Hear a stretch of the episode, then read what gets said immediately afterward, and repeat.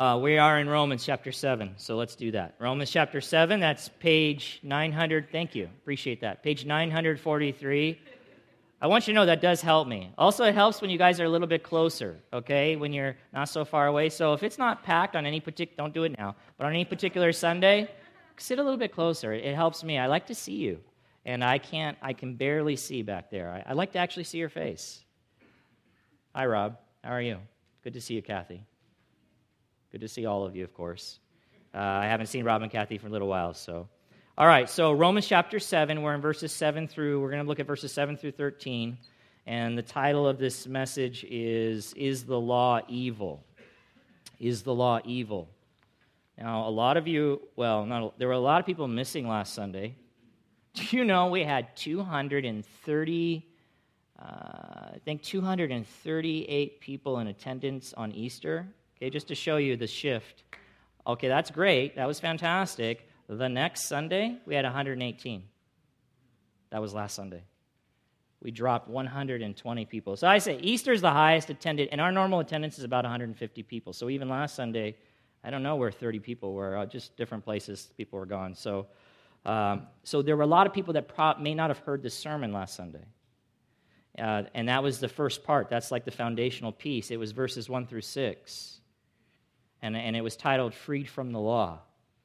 Freed from the Law. So if you didn't hear it, I'm, I can't go over it today so much. I want to encourage you, if you haven't, to go online because we place it there so that you can listen to it in case you did miss last Sunday and you couldn't be here.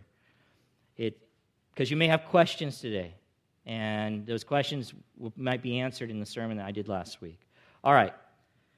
Is the law evil? I'll connect this back because this is a question that now comes up based on something that Paul said in the first six verses of Romans chapter 7. And now he addresses that. But first, let me do this. In Acts 21, in Acts 21, we read, you don't have to turn there, it'll come up on the screen um, unless you really want to. We read concerning the Apostle Paul. This is what we read, and I'm doing this for historical context so you understand historically what's going on in the early stages of the church. In verse 27, it reads this The Jews, the Jews, okay, from Asia, seeing him, that's Paul. You can read that, you'll see that. That's Paul in the temple. What temple? The temple where they worship. It's the Jewish temple. They stirred up the whole crowd, uh, the Jews from Asia, and laid hands on him, crying out, Men of Israel! Okay, so now they're appealing to the Jewish people. Help! All right, what? Is there a fire? Right? No. This is the man. Okay, now they're talking about Paul, who is teaching everyone everywhere. I mean, he's like, whoa, this is really exaggerated. I mean, this guy, this is him. He's teaching everyone everywhere against the people. What does he mean? What do they mean against the people? Against the Jewish people. He's teaching something that goes against the Jewish people. And what else? The law. And the law. What law? The Mosaic law, the law of Moses, the law that the Jews had been under that God gave to the people through his servant Moses. And this place. So he's they're talking about the temple. Man, this guy, he's against everything that we are. He's a traitor. Now, you, you know Paul's a, he's Jew. He was a Pharisee. He was responsible for, now this is prior, this is prior to his conversion, but he was responsible for protecting the law, for making sure that it was upheld, for defending the law. He was like a Jew of all Jews. And now the Jewish people have, have turned on Paul and they basically are saying, this guy's a traitor. He even goes against the law, he speaks against the law. Now, watch. Let me show you how crazy this was. Verse 30. Then all the city, the city, now they've got the whole city involved in this thing. They were stirred up, and the people ran together, and they seized Paul, and they dragged him out of the temple, and at once the gates were shut to the temple. And as they were seeking to talk to him, and, and, and change his mind, considering what he was saying, right? Does it say that? No, they were seeking to kill him. I want you, got to understand this. This is the level to which this had raised. This is, this is how critical this, this whole issue of the law is to the Jewish people. word came to the, the tribune of the cohort. That, okay, so word got to the guy, the commander of the Roman army. That's all that means. That all Jerusalem was in confusion, okay? And he at once took soldiers and centurions. So again, he took soldiers and the guys that commanded the soldiers, and he ran down to them, right? Because the last thing Rome wants, remember, Jews are under Roman occupation, right? So I'm just giving you the history so you can see it. And Rome, they're all about peace. They don't want any craziness breaking out. So they use their power and their strength to make sure that ever the peace was kept. That's what they were there for. And all of a sudden, we've got an uproar, man. We've got the crowds going crazy, the whole city's in confusion, and they're trying to kill this guy. So they came and they, uh, they it says, and they ran down to them, and when they saw the, the tribune and the soldiers, they stopped beating Paul. So they're in process. They're going to kill this guy. And now they, they see the, the, you know, the authorities, basically, and they stop. You understand, right? Like when you're speeding on the freeway and you see that car, and then you slow down. So then the tribune came up, came up and arrested him, who, Paul, and ordered him to be bound with two chains, because he doesn't know what's going on. But obviously, let's just beat, you know, let's just take the beaten guy and just put him over here in the corner for a second. He inquired who he was and what he had done. Some in the crowd were shouting one thing, some another. And as he could not learn the facts because of the uproar, he ordered him to be brought into the barracks. Let's just get this guy over here into protected custody, okay? And when he came to the steps, he was actually carried by the soldiers. So they're carrying Paul now because of the violence of the crowd. They want to kill him.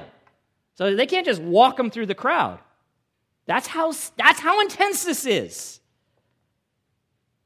For the mob of the people followed, crying out, Away with him! Away with him! Okay, you get it? All right, now listen. What's going on? What is all the uproar about? Well, as a result, as a result of faithfully preaching the gospel of Jesus Christ, See, that's what Paul was doing. He's going from city to city preaching. I didn't even bring up my Bible.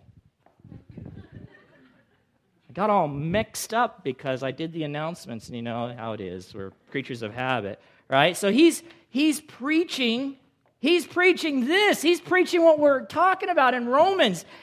And for that reason, people are really upset. The Jews hated him. They hated him for the preaching of the gospel, for the good news of Jesus Christ. Can you believe that? Hey, it wasn't just the Jews. I, you should read this story in Acts 19. We're not going to do it for sake of time. In Acts 19, 23 through 41, the Gentiles, some of the Gentiles hated him too. You know why? Because the Gentiles worshiped idols. And Paul comes along and says, hey, the idols are nothing. You know those dumb little statues? They're nothing. There is one true God, one true God. But the Gentiles were all about idol worship, and they had a business selling the idols and selling stuff that goes with their sacrifices and all that. So you read a story about how they said, hey, listen, this Paul, he's coming up here and he's disrupting business. We got to put him down. All right, so the Gentiles hate him, the Jews hate him, right? And this is what's amazing. And in this case, I read you in Acts, it was the Jewish people. They turned against Paul, many of them. But what blows me away about Paul is rather than become bitter with them, I mean, you can understand that he could easily become bitter, right? Your own people turn against you. In Romans 10:1, just mark it down in your minds. In Romans 10:1, we learn that Paul's heart's desire was for their salvation. Even, even with all that, they want to kill the guy. They're putting a beat down on him. And yet, in, in Romans, we learn he even, he even says, I'd give up my own salvation if my people would, would be saved. Just the heart of Paul. But why did, the, why did the Jewish people hate Paul so much? Well, listen, one reason concerned what he was teaching, like I just said, in relationship to the gospel, specifically concerning their law. Their law, the law of God that he gave to the nation through Moses. So, what was he teaching about the law? What, what was it that got him so upset? Well, for starters, according to what we have recently looked at in Romans, Paul taught, now this, we're going back now to last week. Paul taught that the Christian, the one who is trusting in Christ, the one who believes in the gospel of Jesus Christ, that person is no longer under the law of Moses. They are no longer under the law of Moses because they have died to the law through the redeeming work of Christ. So they are no longer under its binding authority. They are no longer under it. They have been released from any bondage to the power of the Mosaic law. But the Jews, however, having lived now almost 1,500 years under the law, that's a lot of generations, right? That's a lot of, you teach your kids, they teach their kids, they teach their kids. This is their way of life. It's ingrained in them. To be a Jew is to be under the law.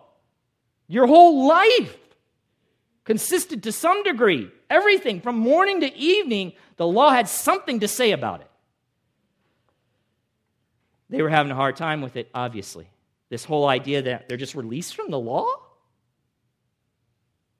And we looked at that last week, Acts 14, 27 through chapter 15, verse 11. If you were here, do you remember? They had even this conversation. These Gentiles are coming to Christ, and they're like, wait a minute, wait, wait, wait, wait, wait. We got to put them under the law.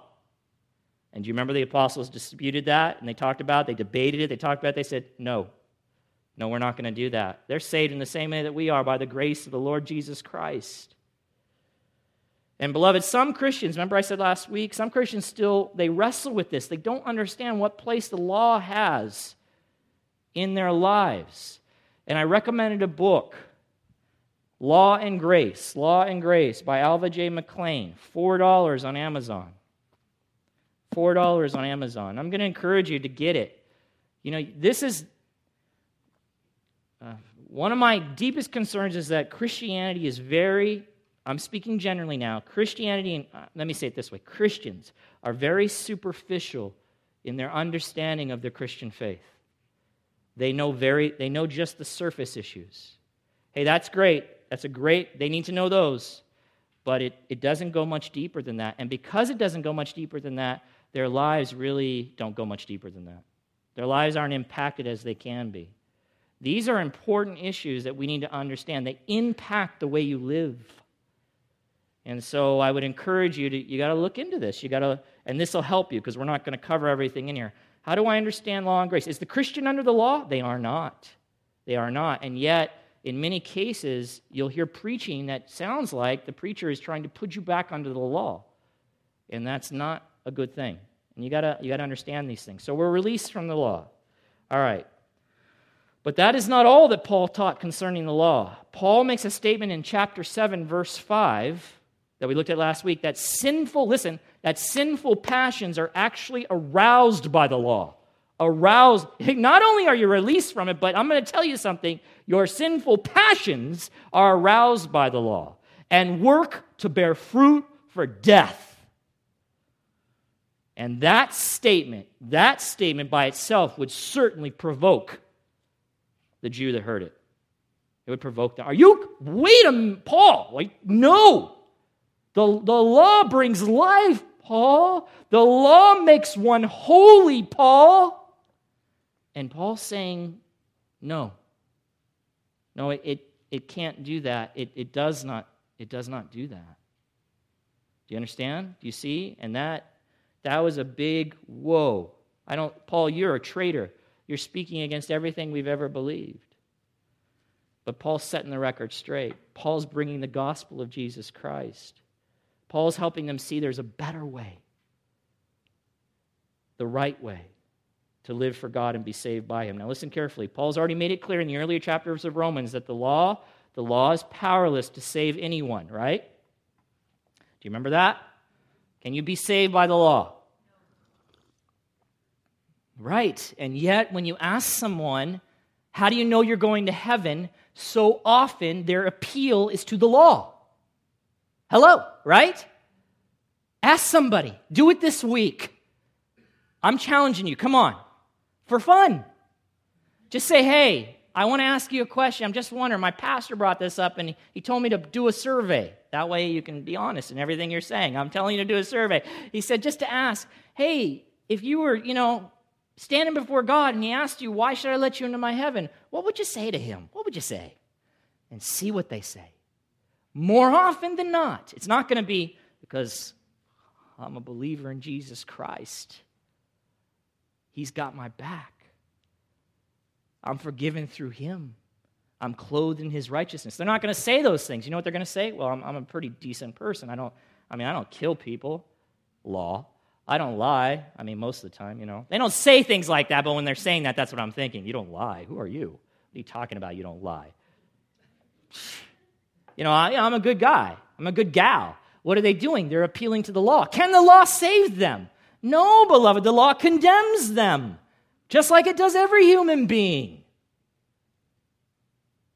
The law brings God's wrath. So, Paul's already made that clear, but now in verses 6 through 8, he's now focused on the Christian's sanctification, their sanctification. And when it comes to sanctification, Paul's message is exactly the same as it was concerning salvation in the law. The law is powerless concerning our salvation, the law is powerless concerning our sanctification.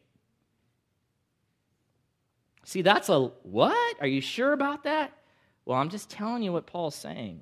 I'm trying to show you that from the text.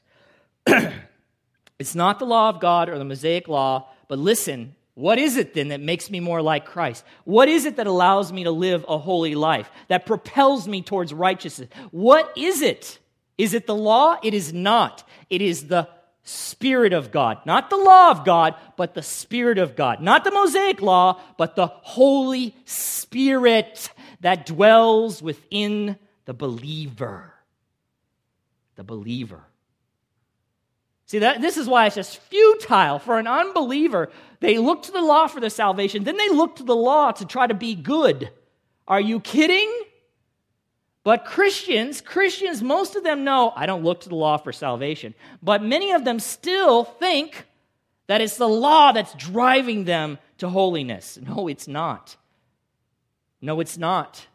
It is the Spirit of God. That's your only hope to be made like Christ. That's the point Paul is making, and he'll be making. I'll show you as we move through chapter 7 and into chapter 8.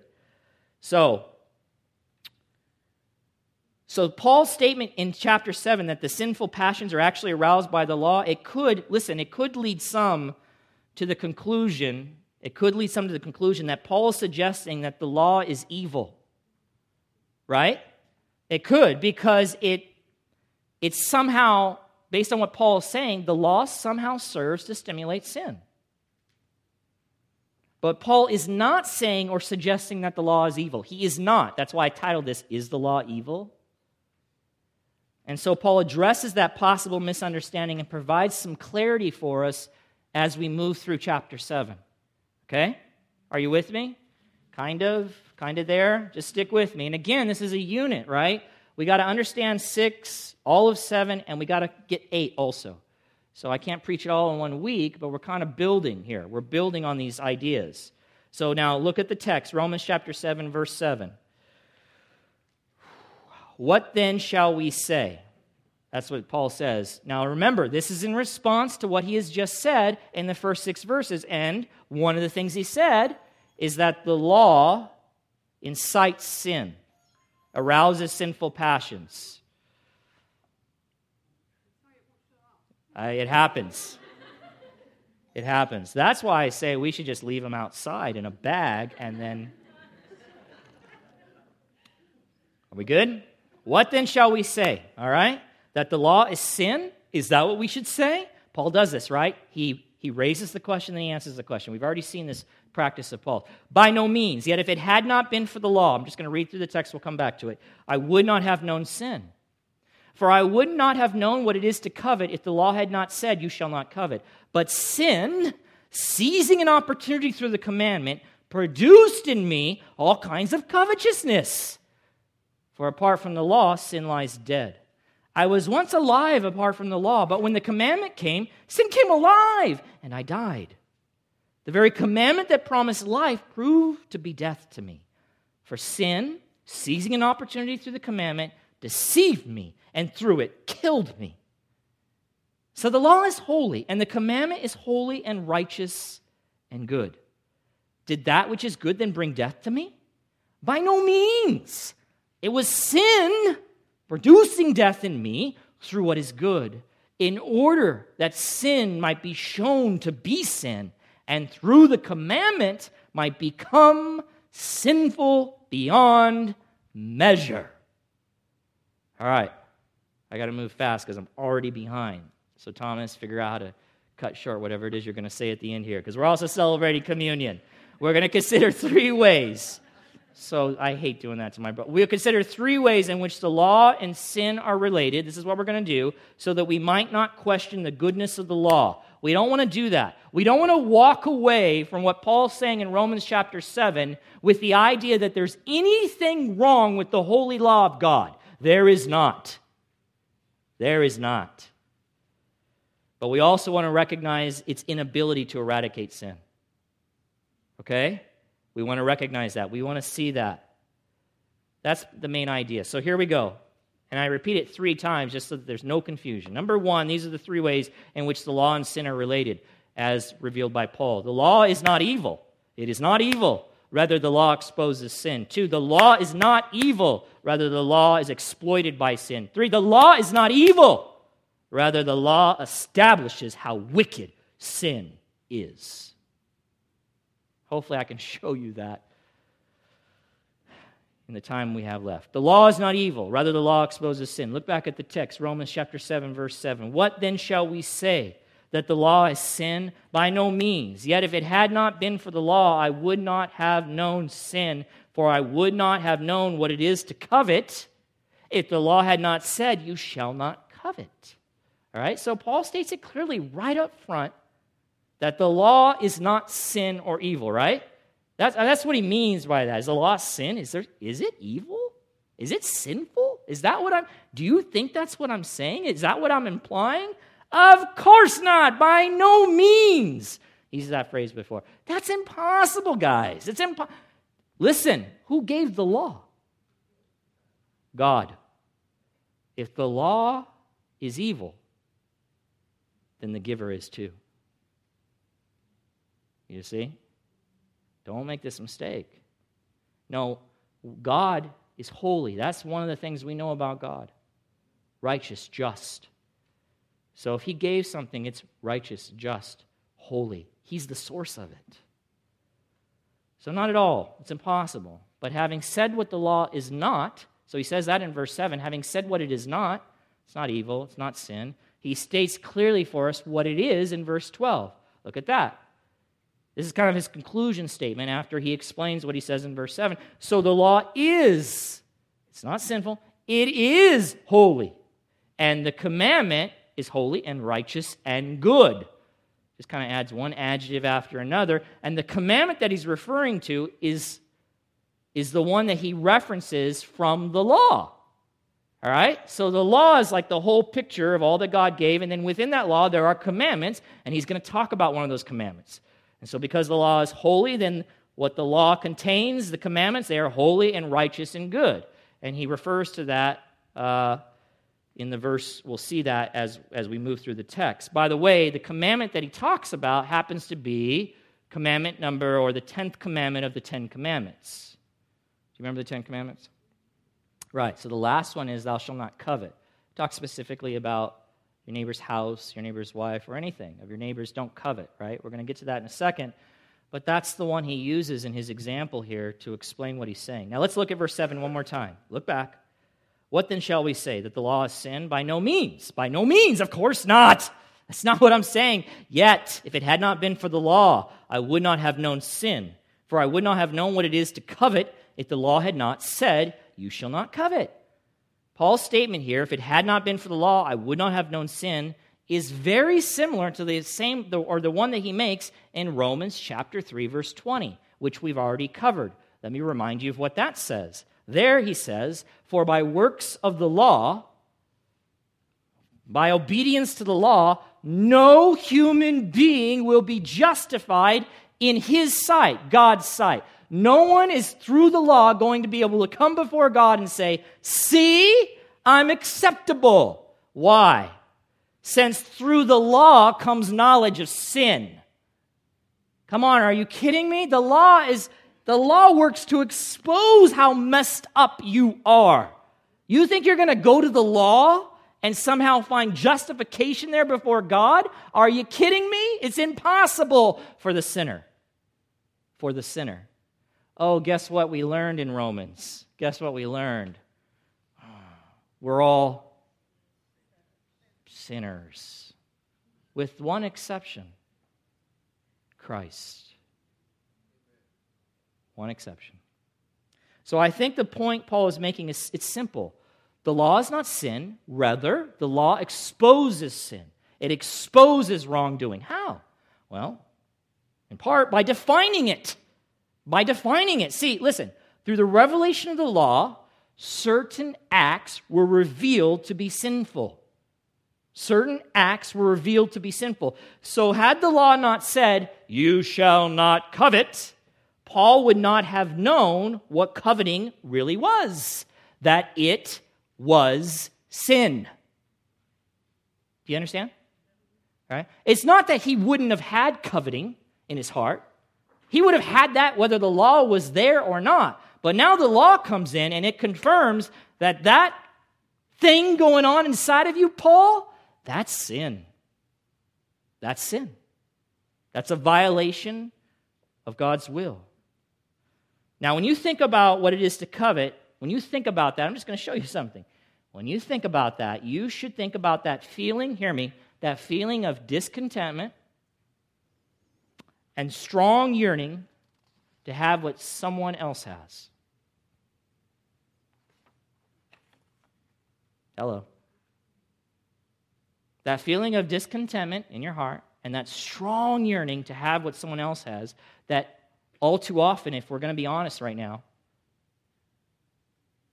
often resides in our heart. And the law exposes that feeling, it exposes that feeling for what it really is a violation of God's will, sin. Now, just for fun, if you're wondering if you might be guilty of coveting, because maybe you're not clear yet, here's a simple test. I got this from a teaching pastor over at Foothill when he went through this text. I thought it was good. Here's a test for you, okay? You ready? So I just love when people they appeal to the law. Are you kidding me? You don't understand the law, obviously. I don't think you've ever read it. The law just shows you how messed up we are. Watch. Let me, let me do this for you. Can you honestly say the following I am content with any food, any clothing, any climate, any society, any attitude, any recognition or obscurity, any level of health, and any interpretation or interruption in my life by the will of God. Okay, we'll just sit on that one for a second. And when I see my brother prosper, when I see my, my brother or sister do well and have their needs met, do I rejoice with them in spirit and feel no envy, nor question God, even though my needs might be far greater and desperate? do I do that? If you cannot honestly say this, then you are guilty of the sin of coveting. Now, how does that make you feel? Hmm? Huh? Huh? Shame, Shame right. It lays you low. That's what the law does.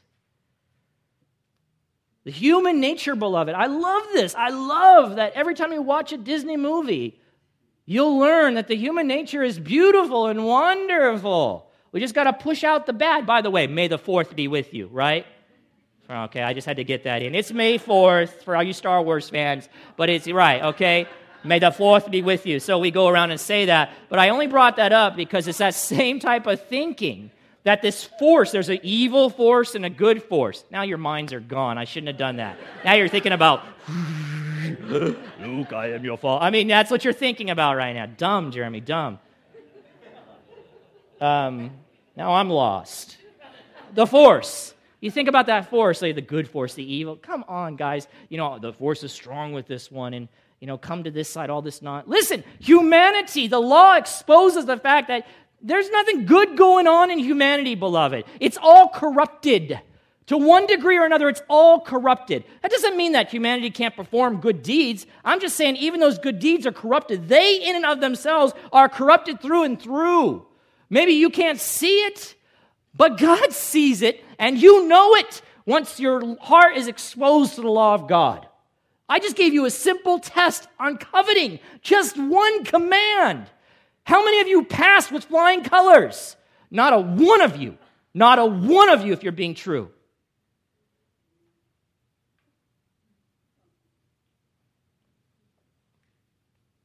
Now, here's the thing the law can expose sin, it can do that.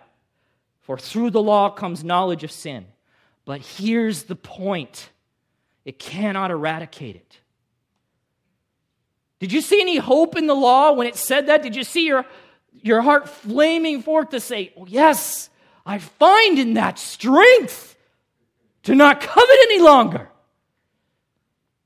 I, if you did, that's amazing. I don't know where you found it because I don't ever find it there. I found despair. I found condemnation. I found guilt. It can't conquer our sin, beloved. It cannot overcome sin in our lives. Rather, and get this, sin actually, listen, sin actually uses the law to make things worse for us. All right? And that brings me right to the second point. The law is not evil. This is the, the, the, second way in which sinner and law are related. The law is not evil, rather, the law is exploited by sin. The law exposes sin, good. The law is also, uh oh, exploited by sin. Let me give you a, a definition of a, exploit it is to take selfish advantage of a person or situation in order to in order for personal gain or benefit did you hear that definition? Do you know what exploit means now? Sin exploits the law. Look back at the text, verse 8. But sin, Paul says, but sin, seizing, here, watch this phrase, it comes up twice. Seizing an opportunity through the commandment produced in me all kinds of covetousness. For apart from the law, sin lies dead. I, I, was once alive apart from the law, but when the commandment came, sin came alive and I died. The very commandment that promised life proved to be death to me. For sin, here it is again, seizing an opportunity through the commandment, deceived me, and through it, killed me. So Paul states twice that concerning the commandment he just mentioned in verse 7 you shall not covet Okay, that's what he's still talking about. That sin seized an opportunity through that commandment. Now, Bible scholars, listen, this is interesting. Bible scholars inform us that the, the Greek word that's translated opportunity, opportunity here in your English Bibles, was originally a military term. It was a military term, and it, it meant a base of operations for the military or a starting point for further advance. A base of operations for further advance, or a starting point where the military would use to advance on its enemies. So, with that in mind, you could say that sin is an enemy invader that establishes a base of operations through the law in order to advance its evil purposes and ruin humanity destroy them. See, it is because of sin that the law, listen, it is because of sin now that the law is turned into an instrument that produces the very thing that it has prohibited. Sin actually twists the function of the law so that it ends up provoking or inciting more sin more lawlessness. So the law says, here we are, the law says, you shall not covet. But sin comes along and causes humanity to resent that restriction. See, this, this is really, you want to talk about sin, you could, in the same sentence when you're talking about sin, you could put that word there rebellion. Rebellion. So now what happens to the rebellious heart when someone says, do this or don't do that? What happens? Well, huh? They want to, then that's exactly what I'm going to do. It's exactly what I'm going to do. No one tells me how to run my life. Oh, you want to tell me how to run my life? I'm going to do it in the exact opposite just to show you you don't run my life. I run my life. Beloved, that's sin. That is sin. Right? Because we come to people and we say, Give your life to Christ. Give it to Him, right? And sin says, Are you kidding me? Don't give your life to anyone. You run your life. And we say, No, listen. You don't, you're a fool. You don't run your life. Sin runs your life. Sin's got you convinced that you run your life, but sin owns you. You're enslaved by it. I'm telling you, give your life to Christ. He sets you free. He gives you life like you've never experienced it. He gives you the abundant life. He gives you life everlasting. Oh, don't listen to them. Don't listen to them. Don't put yourself under anyone. You see how wicked sin is? So the law says you shall not covet. Sin causes humanity to resent that restriction placed on them, and it gives rise to rebellion in their hearts. And so consequently, they find themselves doing the very thing that the law has prohibited. That's what Paul's saying. So, what can we learn from Paul's words is due to sin, due to sin Listen, if we were holy people, if there was no sin in us, then God could give us His law? No problem. We wouldn't even need the law, beloved. We would just be doing things right. Think about that. Just be doing things right. You could just look at me and go, there it is. That's the will of God right there. I know what it is because that person does everything like God wants them to. They're holy just like God. See, we, we're confused about what the law can actually do. The law wasn't able to, listen, the law wasn't able to eradicate covetousness in Paul's life. It wasn't. And ultimately, it couldn't make him more holy. Rather, beloved, it had the opposite effect. It resulted in all kinds of covetousness. Oh my goodness, now I'm coveting everything. what is going on inside of me?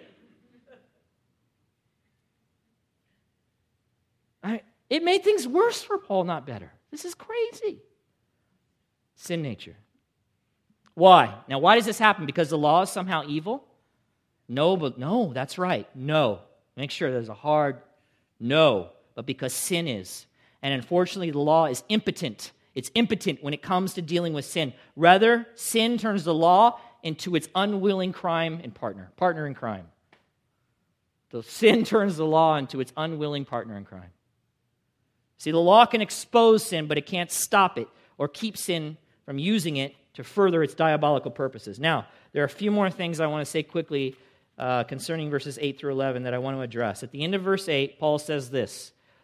He just, so he, he says what he says in, in verse 8 concerning sin, seizing an opportunity through the commandment, produced in me all kinds of covetousness. Then he says, For apart from the law, sin lies dead. So, for is an explanatory term. He's explaining something that he just said. He's giving further clarification. So, what he says, so for apart from the law, sin lies dead, somehow explains what he just said. Now, what does that mean? For apart from the law, sin lies dead. Guess what? This is debated. This is debated. But I think I'm going to just give you, with saving you all that stuff, I think it's just another way of Paul saying that sin, in a relative sense, he's speaking relatively, appears quiet or dormant or inactive or dead without the law because it was the commandment of the law that gave sin the opportunity to produce in him all kinds of covetousness or every kind of covetous desire. So I might say something like this Apart from coffee, Jeremy is dead. Okay, so you know when I say that, that I don't, I'm not really dead, but you introduce coffee into my veins and the difference between who I was before coffee and after coffee is the difference between life and death. so uh, it's a weak illustration, but it's the best one for right now, okay? But you get the idea. Apart from the law, sin lies dead. I think it's a relative kind of contrast. And Paul continues his thought I was once alive apart from the law, but when the commandment came, sin came alive and I died. Whew. Okay, There is a great deal of debate about what Paul means in verse 9. A great deal of debate. And sometimes I expose you to this debate, and sometimes I don't, and this time I'm not. A little bit, but I'm, I'm not. Uh, Bible commentators, they ask, when exactly did this occur? That when, when was Paul ever alive apart from the law? When was he ever alive apart from the law? And I have to tell you that in working through this myself for hours, hours, I am I'm still not 100% sure. Okay? I'm not. I lean a particular way, but some scholars, Bible scholars, will even argue that the I here, where he says I, now when, you, when he says I, who do you think he's talking about? Himself. Okay, most Bible commentators think he's talking about himself. It's autobiographical. He's talking about his own experiences. But when you read 9 and 10 and 11, some think that Paul is actually using I in a reference to Adam in a reference to Adam. Now, he's talked about Adam in chapter 5. It, it certainly fits Adam because Adam is really the only one, if we were to take this just really hard literal, he's the only one that was ever alive apart from any law. And then the commandment came, thou shalt not eat of the tree, the fruit of the middle, you know, the fruit of the tree of that garden. And then he ate it, and then he died. He died spiritually, eventually died physically. All these things, yes, are true. I I just can't go there. I don't, I don't see it. It makes sense, but I don't think, if I was reading that and I was in Rome and I'm reading Paul, I'm not sure I would have made the connection that he's talking about Adam all of a sudden. And then some think that he is speaking of Israel. Now, he's speaking of himself in union with Israel, now, or the Jewish people, okay? Because remember, we're trying to figure out, Paul, when were you alive apart from the law? When was that possible? You were born under the law. So, what is he talking about, right? So, maybe he's talking about the Jewish people, and you and I, that's difficult for us to embrace because we're so independent. We speak about I and us, and it's just, it's I, it's me. But in that culture, they often identified themselves with their people, and they would say I. They would identify themselves with their, their heritage, with their history. One example of that is, is the Passover. Every time they took the Passover, every Jew taking the Passover, celebrating their exodus from, from uh, Egypt, they would say, I was a slave in Egypt. Now, were they really a slave in Egypt? No, they weren't born in that time period, but they are identifying in solidarity with the Jewish people. And if I believe that he's talking, if I believe all of a sudden that he shifted and now he's identifying with the Jewish people, then his reference to I was alive apart from when the law came is a reference to when Israel was a nation and then God gave them the law. And when the law came, they realized their deadness before God. They were, they were uh, condemnation came upon them because of the law. That's possible. Uh, I'm going to tell you that I, I lean towards still. Paul's just talking about himself. But there are strong arguments, especially towards some of these other uh, suggestions. So, if Paul is talking about himself, now people attempt to try to make sense of that. Okay? See, because if I go with, well, he's, he's speaking in solidarity with the Jewish people, well, that makes sense. It's just I, I'm not sure that's exactly what Paul meant. And, and there's not enough there to tell me for sure that is what he meant. So I'm going to give you some suggestions. I think Paul is talking about himself. I think he's still speaking autobiographically. Here's an option. When was he alive apart from the law? He could be. He could be because he doesn't tell us. He doesn't tell us, but I just want to expose you to it. It could be he's referring to the time before his bar mitzvah. You guys know bar mitzvah? Are you familiar with that term? So, this is when a, a young Jewish man be, or a young Jewish boy becomes officially in, in, in the Jewish culture a man. And bar mitzvah, bar mitzvah, Hebrew terms, literally means son, bar, mitzvah, commandment, son of the commandment. He comes under the law. He, he formally obligates himself to the Mosaic law. And he does that at the age of 13. So he would have formally assumed moral responsibility for obeying the law. And when he did that, if that's what Paul's talking about, at that point, it, uh, sin was awakened in him. It was awakened in him, it came alive, and consequently he died. Now we know Paul didn't die literally, but rather he died in that he saw he was condemned to die because he realized his guilt before God. I don't know. Others say it has nothing to do with that, but rather, sometime before Paul was converted to Christianity, listen, he thought he was alive. He thought he was doing really well, right, in God's sight. He thought he was fulfilling the law, but when it became clear to him at some point of the real inward meaning of God's law, Paul no longer thought he was alive and sin was dead. Rather, he realized that sin was very much alive within him, and consequently, he became a dead man before God. He became like a dead man before God. Or, as one commentator says it, he felt within himself the sentence of death. Maybe that is what it means. I don't know. I would lean that way, okay? But listen, ultimately, ultimately, I did that all just to expose you to some of that stuff because you might have questions. What is Paul getting at? Ultimately, no matter which way you go, it doesn't change the points I'm making. It doesn't change the points I'm making. That's why I specifically chose these points. The law exposes sin, the law is exploited by sin, and the law establishes how wicked sin is. And all those points can still be found in this section of Romans, regardless of how exactly you understand verse 9. Now, quickly, a few comments concerning verse 10 and 11. And my, I might even do communion today, really, to speed it up, okay? All right, 10 and 11. And we'll look at the final point found in verse 13. Like, that'll speed it up. Yeah, I know. it. I heard, I heard those comments.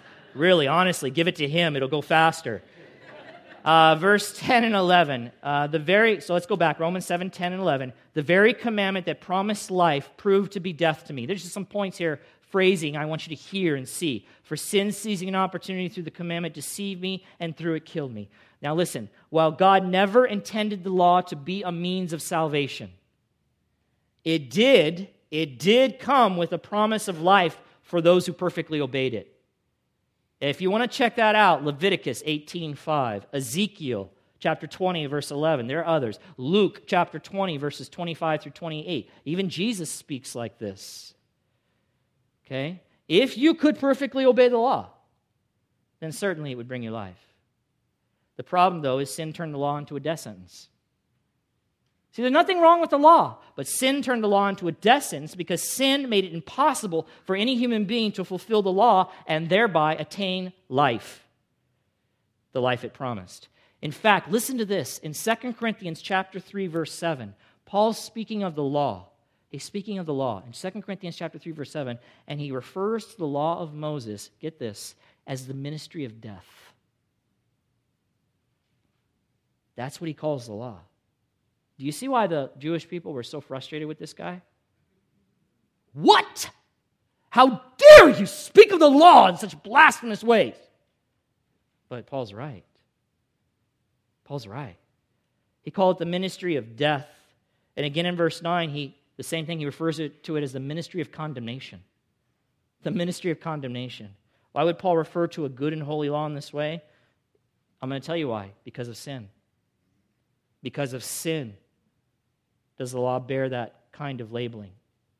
And this brings me to the last point in the outline. This one's quick. The law is not evil.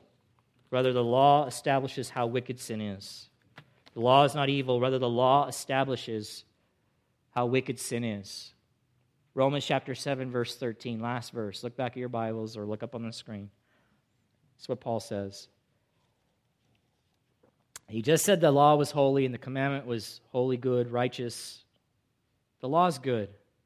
So, did that which is good, did that commandment, thou shalt not covet, did that which is good then bring death to me? Is that what happened? Is there something wrong with the law? By no means. It was sin. It was sin producing death in me through what is good. Why? In order that sin might be shown to be sin. That's interesting. Sin might be shown to be sin. Sin might be shown to be wicked. And through the commandment might become sinful beyond measure. Okay, now the bottom line for us this is it explain this. The bottom line for us is the real culprit in humanity's demise. The real culprit is not the law of God, it is not, but rather sin. For sin takes the good law of God and turns it into an instrument of death, of condemnation. But in doing that, in doing that, the true character of sin is exposed because, listen, sin uses that which is good in order to kill, in order to bring fallen humanity under God's awful and just condemnation. Beloved, there is no better evidence for the utter wickedness of sin. See, this is what, this is what we got to come to grips with in our hearts and remind ourselves of. We, unfortunately, like sin. Well, not every sin. I don't like sin. Okay. Yeah, you, you have categories that you clearly don't like, right? A rape. Oh, that, obviously, I don't like that. Pedophilia. Oh, that's horrific, right? But coveting, eh, nah, nah. I don't know about that. I mean, what's wrong with that? little lie here or there, that's not going to hurt anybody. I mean, you just got to lie to get through life. Come on. Selfishness, gossip. Beloved, we have gossip magazines, we have gossip TV. I mean, we, we are centered on this stuff. It's our entertainment. Are you kidding me? All right. You got to understand what sin is. It, it is vile and wicked, and the law exposes it for what it really is. Because it takes that which is holy, that which is good, it takes that to perform its most deadly work. The law unwillingly is used by sin as an instrument to bring about death, cutting us off from God temporarily and permanently if you don't turn to Christ. Let, let, me, let me, this is not going to be a perfect illustration, but let me try to illustrate this. I gave it a little bit of thought of just how horrific, awful, and wicked sin is, and how you can see that because it takes this good and holy thing and then turns it on its head so that it crushes us, so that it brings us under death. It would be horrific and unspeakable thing, listen, for someone to break into a person's home and kill one of the occupants. Would you all agree with that? But it would be an entirely, an entirely other thing, an entirely incomprehensible thing. If someone broke into another person's home and took the mom hostage and put the gun in her hand and forced her to kill her own child. Do you see the difference? Do you see the wickedness of that event? Does that disgust you? Would that take it to a new level? That is the nature of sin. That is the wickedness that characterizes sin. Beloved, sin is a monster. We tell our kids, you know, about monsters and stuff. We make light of monsters because we don't want our kids being afraid. We shouldn't make light of this monster. This is a real monster of the worst kind.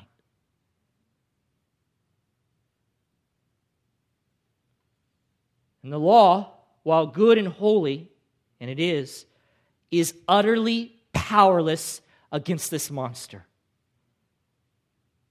We cannot rely on the law for our salvation and we cannot rely on the law for our sanctification. Rather, beloved, we must put all of our hope in Christ. That's where it's got to be. And we must rely on the Spirit, God's Holy Spirit that He has given to us in order to win our battle with sin. And it's a battle. And bear fruit for God. That's our hope. And you'll see that more clearly, beloved, as we move through seven and get into eight. It is the Spirit of God. That is what results in us being made holy. It is the Spirit's power, it is reliance upon Him. And that's exactly why Paul says in Galatians chapter 5 if you walk by the Spirit, if you submit and yield your life to the Spirit of God that dwells inside you, you will not carry out the desire, the evil desire of the flesh, of your fallen humanity. You won't. You want to bring yourself under the law? You are going to have frustration. Bring yourself under the Spirit of God, and you'll have victory. You'll have victory. That's the message. More next week.